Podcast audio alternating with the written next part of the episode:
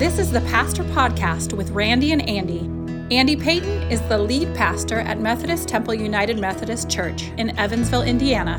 Randy Moore is associate pastor at Methodist Temple. Their goal is to see Christ in everything and everyone.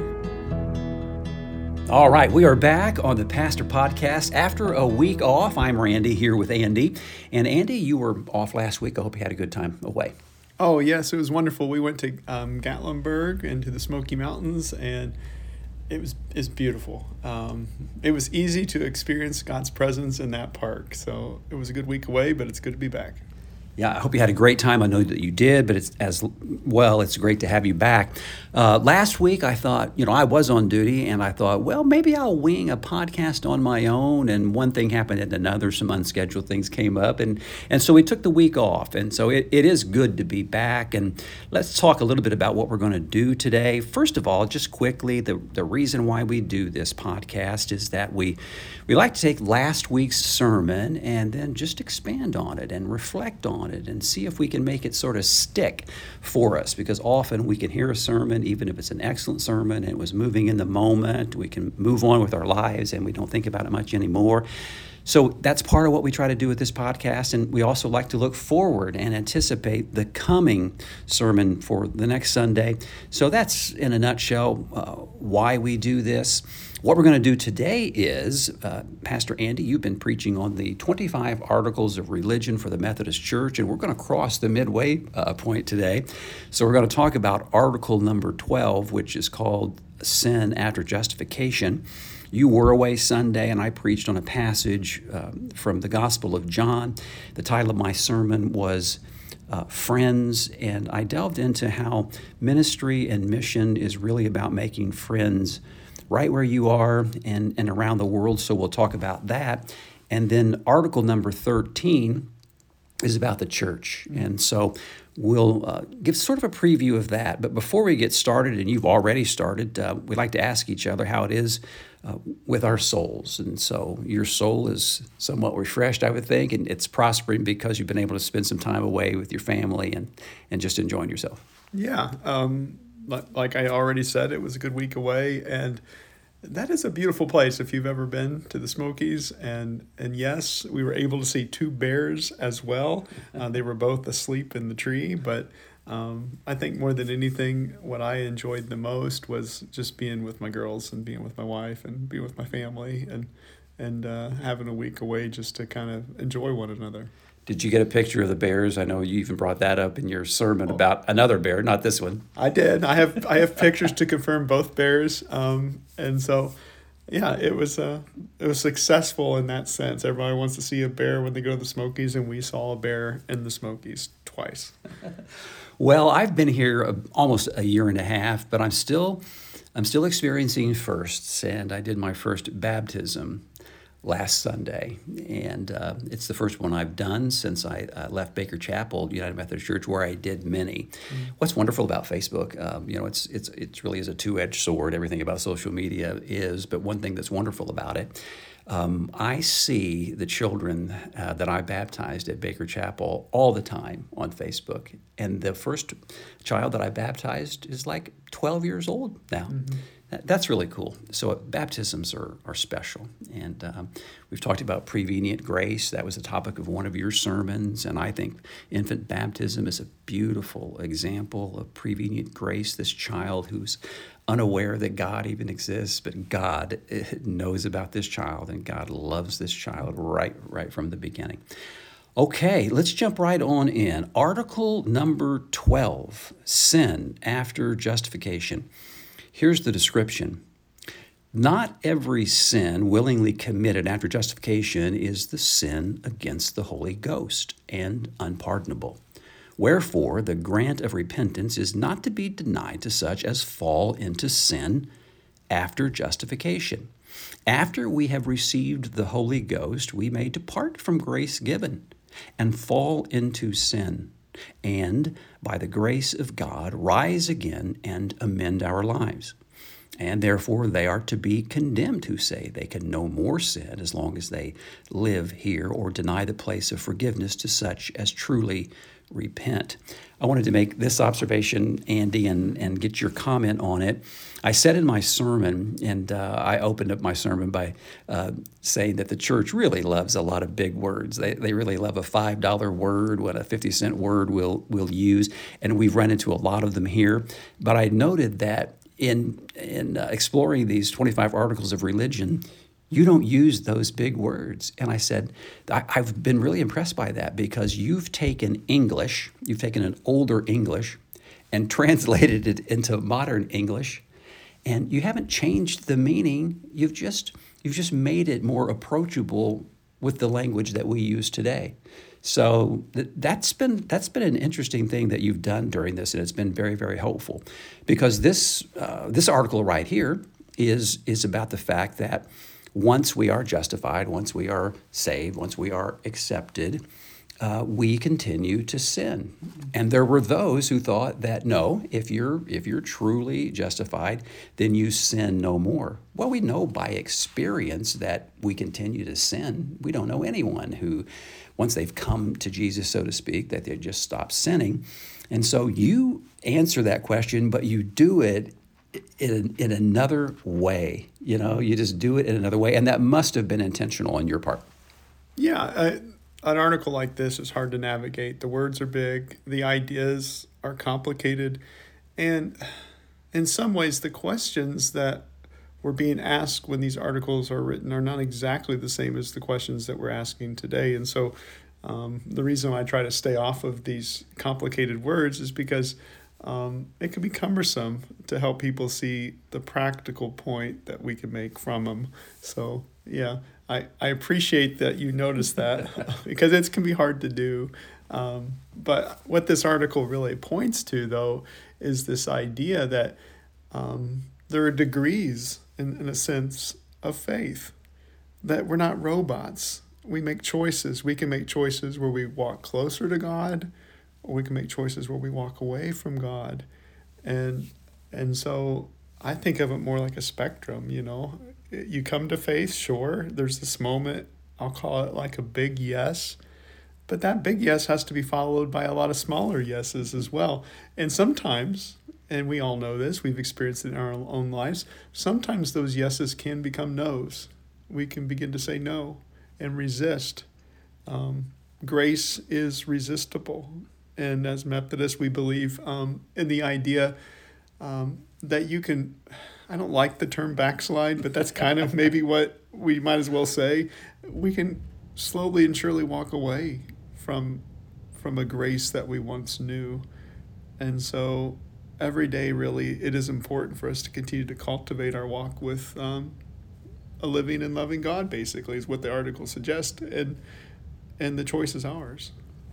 Well, we're going to, uh, back two weeks now. So, uh, this particular sermon, um, you opened with, uh, with a line where you said the good news of the Gospels uh, is that we don't have to wait for heaven and, and we can expect it now. And as we follow Jesus, our disposition changes us from the inside out. Yeah. Um, heaven's a tricky word. As we've already noted, a lot of the words that we use are very tricky, but um, when we use the word heaven, a lot of times we're going to think of things like streets of gold and being reunited, reunited with our loved ones. And essentially, heaven is often associated with the afterlife. But heaven, really, in terms of the gospel, is about a qualitative change in this life. As we begin to follow Jesus, what happens is we tune in to the spiritual dimension within our lives. And that's kind of complicated even in and of itself to talk about the spiritual dimension of our lives. What are we getting at? Well, um, as we become more aware of God's presence, basically our disposition, our knee jerk reaction towards our lives and our neighbors begin to change. And so there's a qualitative shift that happens in us through our faith. And so that's kind of what Jesus is introducing us to when we start to follow him slowly and surely as our faith begins to grow, our dispositions begin to change. And in my sermon, I talked about some of those changes that happen. Um, one of the big ones that begins to happen as our faith begins to grow, our sense of God's presence begins to grow. We move from a sense of isolation uh, to connection. Another thing that begins to happen is uh, rather than trying to control our lives, we're able to cooperate with our lives because we know that we're part of a bigger life, of God's presence. And then uh, another one that begins to happen is rather than happiness um, being determined by what we get and our consumption, really happiness as we mature in the spiritual journey um, becomes more about how do we give ourselves away, how do we serve others. And so if you think about those three things, um, I think those three, three things describe the person each of us deep down we want to be. And so basically, what the gospel is, is an invitation to circle back around to this idea of heaven now. Um, our quality of life can change as our faith begins to grow. Mm-hmm. You've already entered into some of this, but you made this connection uh, to the love of God with our heart and our soul and, and our strength, and that we see our neighbor through the lens not of suspicion but of trust, and we cooperate with our life, you know, come what may, and that happiness and joy is about giving our lives away. And then he referred to New York Times columnist David Brooks and his book, The Second Mountain. And Brooks, uh, fairly recently, I guess, came to um, become a Christian. And you used his definitions, and you said that uh, heart is the desire to give ourselves away to something or someone. Yeah, um, heart, soul, strength. That's those are terms like heaven we throw around a lot. Um, you ask any Christian what's the main command, and they're going to say, "Love the Lord your God with all your heart, soul, strength." This is the Jewish Shema, um, and they couple that, of course, with love your neighbor as yourself. Now, here's the thing about heart, soul, strength. I don't think we ever really take the time to define those very well. Yeah. And so those are mysterious words too. Um, and David Brooks does a great job coming up with some practical ways to think about these terms. And um, as you said, heart is about that desire that we all have. Um, deep down, we want to lose ourselves in something or someone. We want to give ourselves away in some big way. Uh, that's the heart part of us. Um, the soul part of us is that part that that weighs the morality of our decisions. It's that part of us that longs for goodness, and we really aren't free not to do it.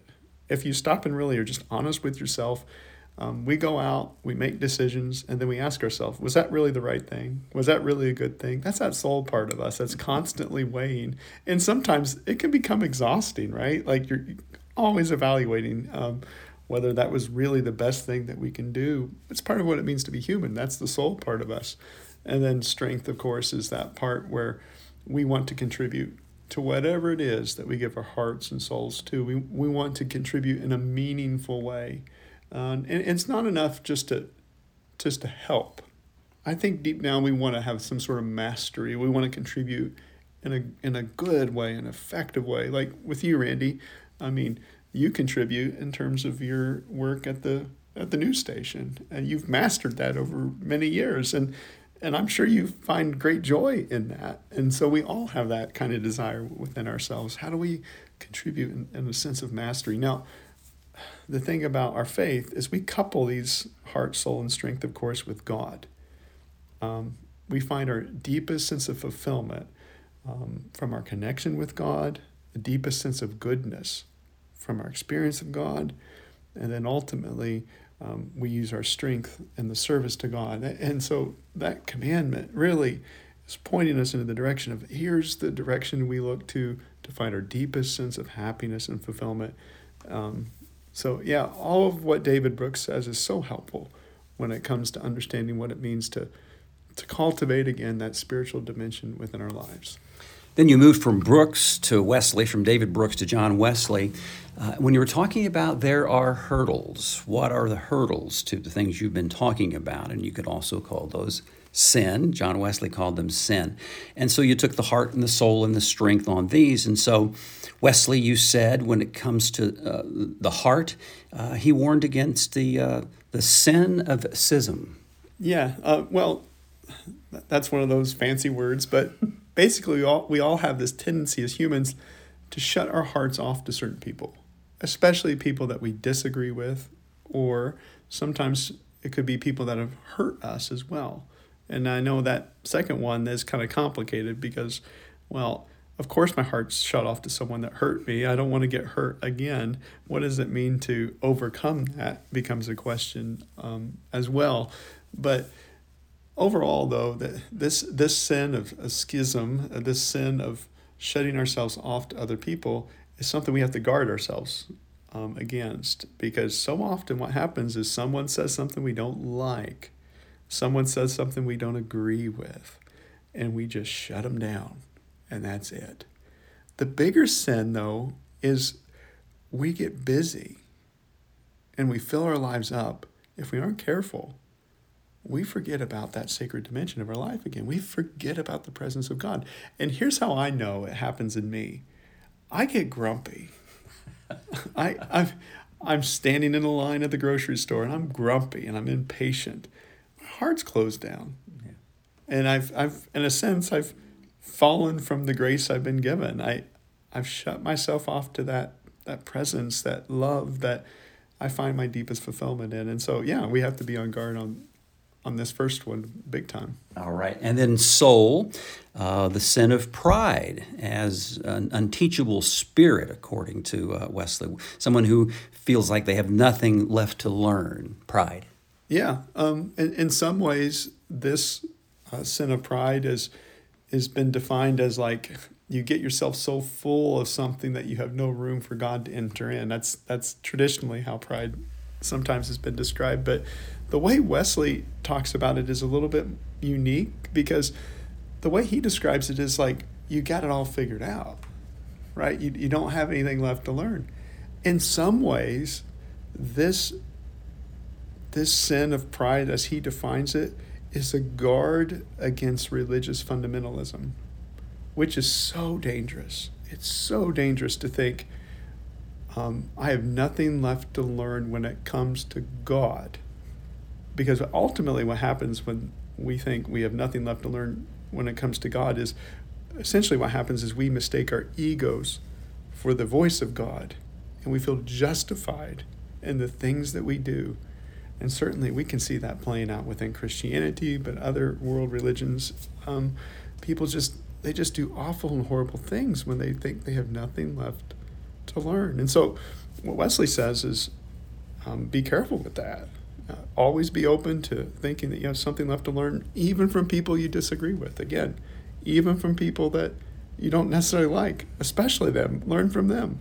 Um, go ahead. He even named names: uh, Morgan, Morgan, and Maxfield. Yeah, and and those names are meaningless to us, but to him, these were people that disagreed with him, and he told the early Methodist, um, "You need to learn from even these these preachers." And then I think in that quote I used in my sermon, he talks about even the poorest preacher in all of England, the weakest preacher of all of London, I think maybe is what he said. Um, we, we have something to learn from even then. So just think about though that the disposition that would create an individual. Every person is someone to teach me. Essentially, every person is a child of God that deserves to be loved and cherished and and they have something to show me. And God has something to say to me through these people. Wesley even talked about that. He says, God sends who God sends. If you don't like them, get over it. They have something to teach you. And that's a hard pill to swallow. Um, in our world today that's so divided, um, it's one that's really needed for sure. And boy, that's a hard one. the only way I know to be able to cultivate this is to rely on God and God's strength to help make it happen in me, which again is why I come back to God is the center point of the whole Christian gospel. Um, morality is important, ethics are important, sure, but it's in morality and ethics that are born out of a love for God always. Without that that anchoring anchoring point, we lose sight of the foundation. We're talking about the hurdles, we're, talking about sin, and we're talking about John Wesley's definition. And so we talked about the, the sin of schism, the sin of pride, and, and uh, now we come to strength and the sin of omission. Uh, the sin of omission, what we don't do. Yeah, the good things we failed to do. Yeah. Um, and of course, you could apply this to we failed to help the poor, we, we failed to, to stand up for justice, we failed to all those sorts of things. But another one I'll throw out there is we've failed to cultivate the gifts that we've been given. And maybe that's the subtle one, the big one that we should focus on. Like, God's given us a brain, God's given us abilities. God has given us capacity to learn and cultivate our souls. We failed to cultivate those gifts. We became complacent, um, retired from the spiritual journey. and boy, that's easy to do, right? I mean, we, we think, well, I, I'm good enough. I, I've got nothing left to learn. All those kinds of things begin to settle in, and we just kind of, I don't know, coast along when it comes to our relationship with Christ. And and the sin of omission is meant to guard us from this idea of omission, omitting things we should be doing is meant to guard us from that complacency that can so often happen. You got very practical at this point. You know, you and I are uh, charged with equipping the saints for the kind of work that you're talking about for the kind of service. And you said that in any organization, including the church, there's this thing where 20% of the people do 80% of the work. And you noted after COVID, it might be a, a 10 90 split. And so I think that speaks exactly on the, on the ground level to, to what you're talking about. Yeah. Um, well, there's this tendency within, I'll just pick on westernized Christianity, U.S. Christianity, to think that church is a building that we go to, and it's a performance that we consume, and it's something that we get. We, we have this tendency to treat the church like we do a store at the mall, for example. And, well, that's just not it. Uh, Christianity, if, if you're going to really take that, that walk with a living God seriously, then it has to manifest in, in what you give. It has to manifest in relationship to the broader world. And it has to manifest in basically the opposite of consumption. It, it has to manifest in all those ways. It, if if it doesn't, then well, I don't know. I I don't want to sound judgmental here, but I wonder what it is we're doing then. Right? I um, the the problem with religion and, and and I'll, I'll pick on Christianity again. The, the problem with Christianity is it's such a subtle Kool Aid that we drink. We, we go to worship, we do a couple things, and then it makes us feel righteous, better than, more holy. When that happens, we've lost sight of the point. Uh, we've committed the sin after justification. Mm-hmm. In my mm-hmm. opinion, we've we've we've lost the point. And the point again is falling in love with God, falling in love with that place that we really find our fulfillment. If if we walk away, we feel better than we've just sang songs to ourselves. We've prayed prayers to ourselves. Mm-hmm. We've preached sermons to ourselves. And man, I, I worry. I, I really do. I worry about Christianity in the West right now because, quite honestly, it seems like it's been co opted by certain elements of the political world and it's being used to justify those certain elements. And, and it's this us versus them thing.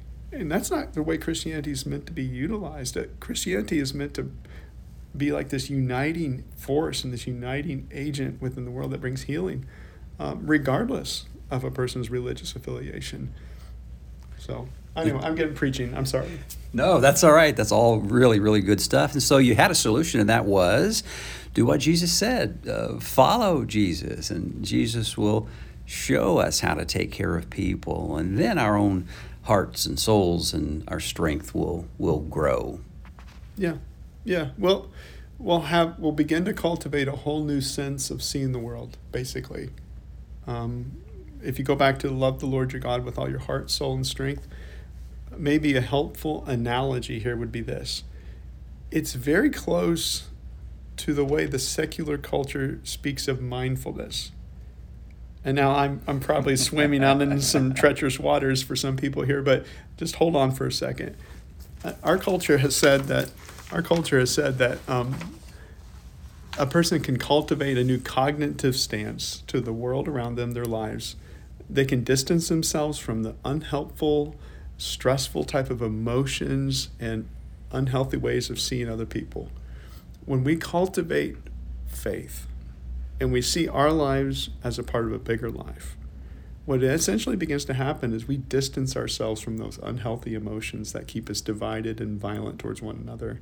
And we begin to see some we get begin to see people through a different lens. We we cultivate what Paul describes as the mind of Christ. And so yeah, follow Jesus and your disposition will change. It's a beautiful thing um, and a wonderful in- invitation that, in some ways, I see kind of being mirrored in our secular culture because sometimes the church hasn't done a good job presenting it. Yeah. If mindfulness works, God's behind that too, even if those who are not pract- who are practicing mindfulness don't acknowledge God. I say that in my contemplative prayer group. Uh, I'm praying contemplatively as a Christian. I'm praying to sit in the presence of God, you know, by God's Spirit. But there are atheists who meditate and they wouldn't put a God label on it, but I have to believe, and I'm not trying to force this on an atheist or anybody else, but what they're doing for me is they're connecting with what I call God, mm-hmm. right? And that that training for that focus that you're talking about, uh, that attention to something, and and uh, avoiding all those distractions that we're so consumed with. You know, we've said this before. If it's true anywhere, it's true everywhere. And so, if uh, you know, if mindfulness is true, mm-hmm. you know, it's true for us as well.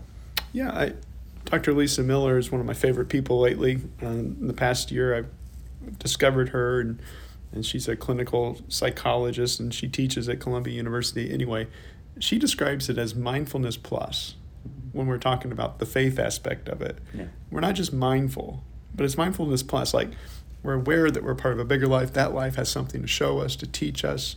And boy, that makes all the difference in the world. And so, of course, though, when we see ourselves as part of a bigger life, that has ethical and moral dimensions to it. Of course. It, but it's a natural thing. It's not like a forced thing. As we grow in our love for God, we will as Jesus would say, we will grow in a love for the neighbor, our neighbor. The two are really one. They're manifestations of the of our one that one relationship. And so you concluded uh, by saying that in all of this, we do ultimately find that heaven is not something that we have to wait for. It is available today. Yeah. Uh, the many saints of the world, uh, the many saints that have come before us, their lives are indicative of that reality that uh, that if a person gets serious about cultivating what we call faith in their life, it can have a profound impact on not only that individual's life, but the life of the world around them. And so it's what we need, in my opinion. And I know I'm biased here, I mean, I'm a pastor, but it's what we need in our world today. All right, very, very good, Andy. Let's uh, move on to last Sunday when I preached, and the title of my sermon was Friends. And I was looking at the idea of mission or ministry as, as friendship. And I was talking about a lot of the big words that we use in church, and one of them that we don't use enough is friendship. But the actual word friendship is all over Scripture, and it's in the Gospel of John, especially the, the Gospel of Agape and, and, and Phileo. And so I just kind of took, took a look at, uh, through the lens of friendship, you know, what does ministry and what does mission look like? And I use that very familiar text from the 15th chapter of John, where Jesus is with his disciples on the last night of his life. And okay, I just did it myself. I called them disciples. They were disciples, but they were friends. Uh, Jesus loved them, and so he gave them this commandment as he's going to his death, and they are going to suffer so much pain because of this. And he says, Hey, here's a new commandment love each other as I have loved you. That's friendship. And so I gave the congregation two assignments. I said, I want you to go home today and read the Gospel of John this week uh, through the lens of friendship. And when you have those friendship lenses on, you're going to see friendship just explode and you're going to see the Gospel of John in a whole new way. And the second assignment I gave them was the practical one. I said, go to the Welcome Center in the narthex on your way out and sign up for ministry there at the, at the welcome table. And I said, those jobs that you'll be signing up for, those responsibilities that you'll be signing up for, are absolutely important for the life of the church. But more than that, it's where friendships are made in the church. And I said, the vast majority of you can testify to the fact that the more you put in, the more you get out. And it's in your Sunday school class, and it's in the choir, and it's in the temple airs, and it's in all those associations that we make in church where the friendships happen, and that's where ministry happens. And so it was kind of a direct ask, but it behind it really was the desire that that we become friends. Is it uh, too much to ask that these people that come, even even in this small space and the you know in our city, is it too much to ask that we would all be friends? You know, it probably is on one level, but it's something that we should really, really, really strive for. And so I gave three examples of uh, mission and, and ministry as friendship from the Gospel of John. And we should probably start by talking about what's mission and what's ministry. I think traditionally we've thought about ministry as something that happens here and, and in the United States, and, some, and, and, and mission is something that happens uh, overseas. But they're really interchangeable. And when we talk about um, having a mission team today, we might be talking about something we're doing across the street. Uh, I, I always like to tell this story. In my previous church, uh, they were used to doing these mission trips. And I said, okay, great, uh, we should do those. But I'll tell you what, if there's one need in the church that's unmet, we need to meet that need 1st mm-hmm. before we tramp off uh, somewhere else. And that resulted in putting a roof on a woman's church who was a widow, and her and her adult daughter who was blind was living with her. So I'm like, yeah, oh, absolutely, let's do mission. There's plenty of mission to be done. Uh, in our community and around the world. But let's take care of our own. Uh, that, that's ministry. That's all, but that's also mission. You know, under this under this definition. And so I looked uh, to these three stories in the Gospel of John, and the first one is in the very first chapter. And of course, John the Baptist is on the scene first, and John the Baptist had his own friends, his own followers, and they were noticing Jesus and Jesus was noticing them, noticing him. And Jesus turns around and says, What are you looking for? Wow, I mean, we could we could unpack that from now until Christmas, right? What are you looking for? A very important question. Those disciples of John answer Jesus with another question, and they say, Where are you staying? What are you looking for? We're looking for where you're staying. The word is meno, it's translated abiding, staying, living. And so Jesus said, Come and see. And so they went to where Jesus was staying and they formed friendships with Jesus by staying. So often in the church, and our church does this too, it's all about mission, mission, mission, mission. Let's get out there beyond the four walls of the church. Let's get out there and, and do mission. And, and we say yes to that, but not before we stay, not before we abide with Jesus right here. That's what's going to empower us to go out to the world and make friends out there. But first, we make friends uh, here within the confines of our own church. Then we go. Your comments? Yeah. Um, well, the the idea that popped in my head as you were talking about that beautiful it's a beautiful story that doesn't get noticed very mm-hmm. often early on in John where they say what Jesus said what are you looking for and then ultimately go and hang out with him and stay with him uh, I thought something Henry Nouwen once said about the church he said uh, particularly about pastors he said the role of pastoral ministry the role of the church um, leadership is to help the church not get so busy that they have no room for the presence of God to enter in mm-hmm. and I hate to say it but sometimes that's that's very true. What happens is we get really busy doing good things and we don't abide with Jesus. Mm-hmm. We don't cultivate the ultimate friendship that we're called to be to be about. So yeah. yeah. yeah. Stay with Jesus here and then when you go, take Jesus with you. The vine and the branches, we could unpack that whole thing. But let's move on to the second story that I referred to in my sermon last Sunday, and that's from the fourth uh, chapter of John, the woman at the well, or the Samaritan woman.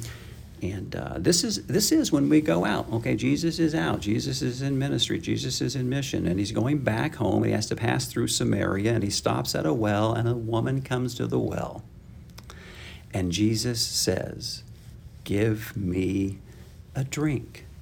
wow, what a model for this friendship in mission. We think that we have the goods to give when we go out in mission. Jesus had plenty to give to this woman, but he recognized that she too, to your point, that we can learn from everybody, she too has something to offer. And he said, give me a drink. Of course, that opened up an opportunity for him to say that he was the source of this living water. But again, at the ground level, at the human level, at the relational level, he recognized that she had something to give. And so when we go, we have to remember that we're going not to give away the goods necessarily, although that's important, and we do that all the time. We do that kind of a thing.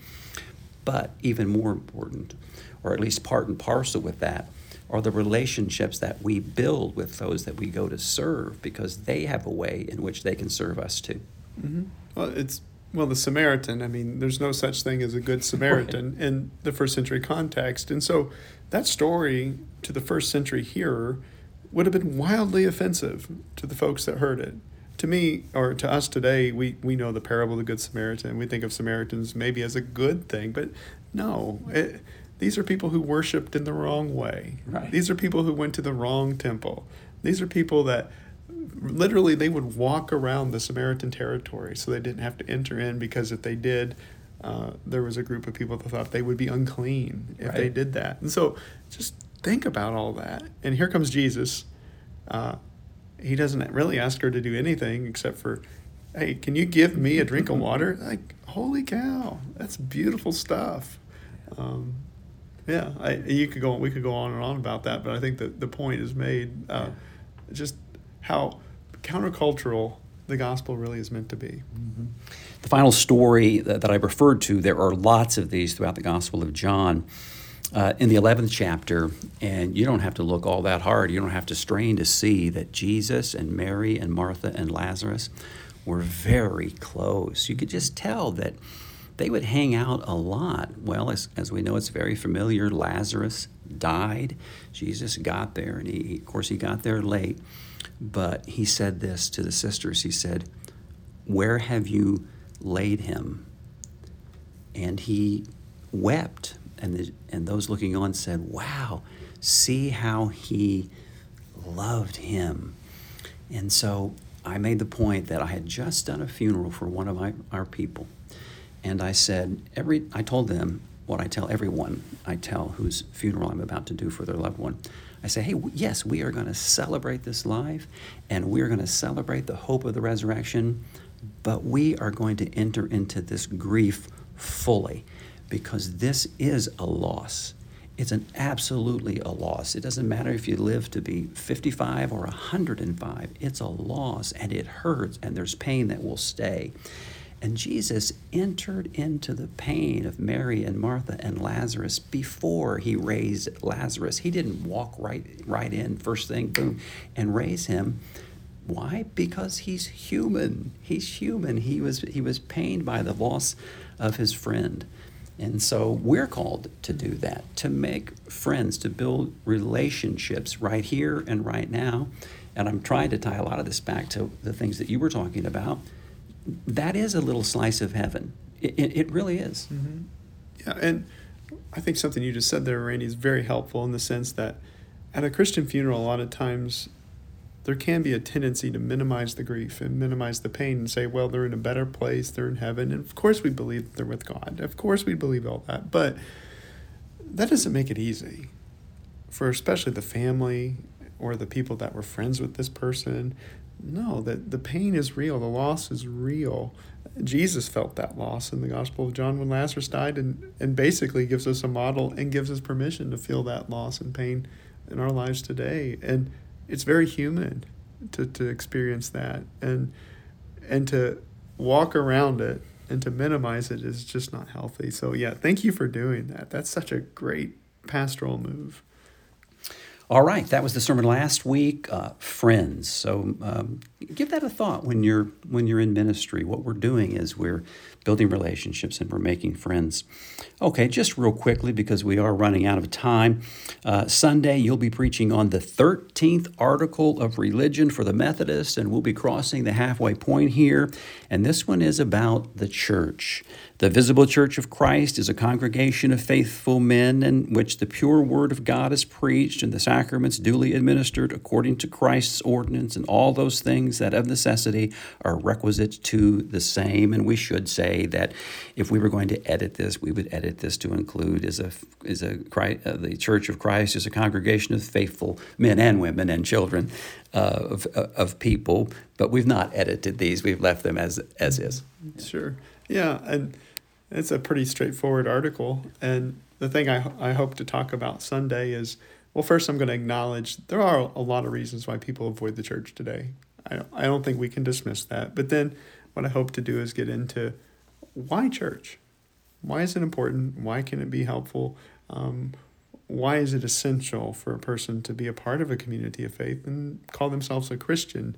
Um, these are the kinds of things I hope to tackle and look forward to it because as I think about my own life, obviously, I'm a pastor. It's hard to imagine my life as a Christian without a church, not without a community, uh, if not impossible for me to imagine my life without it. So. Well, we may be the rarity. I, I talk about this a lot because we're in a new era where a regular church attender is someone who comes once a month. Mm-hmm. So for me, growing up, um, and I'm not trying to, you know, say that you know I'm better than anybody else, and clearly that's not the case. But we just went to church every week, and all after my college, I didn't go to church when I was in college, and maybe for the first few years when I was out of college. But my pattern has been to be in church every single Sunday. Well, now because of uh, everything that's going on, there's so much more that our families are involved in, and Sundays are never set aside anymore like they used to be. So it was easier for my family to get me to church on Sunday. So we, you know, we deal with that, and so. Um, so we're not being critical of those regulars that only come once a month. But I think what we are trying to say is, even as we examine the church, you know, what is it about the church that will want people to be there and to and to get involved as we've been talking about and to make it really uh, transformative in their lives and so that, that that change happens on the inside out? Yeah and and it's important to point out the just the health benefits uh, the experience of well-being that a person finds by being a part of a healthy community seeking to cultivate um, a sense of faith, a sense of experience of that higher power within their lives there's there's all kinds of new studies coming out that talks about like how helpful it is to be a part of a, a community that shares a common purpose. Um, and i think deep down we're all kind of longing for it and looking for it. And when people come to the church and they don't always experience that that can be very harmful and, and hurtful and i get that. But um, yeah i i don't know. I look forward to the conversation. Yeah well, we'll share some of the off mic uh, discussion. We had talked before we rolled the tape, so to speak, that, that maybe we would make the podcast a little bit shorter, and, and we batted that around a little bit. And we had gotten to the point where we were going about 48 minutes. I'm, I'm sorry, 38 minutes, and now we're approaching 43. So.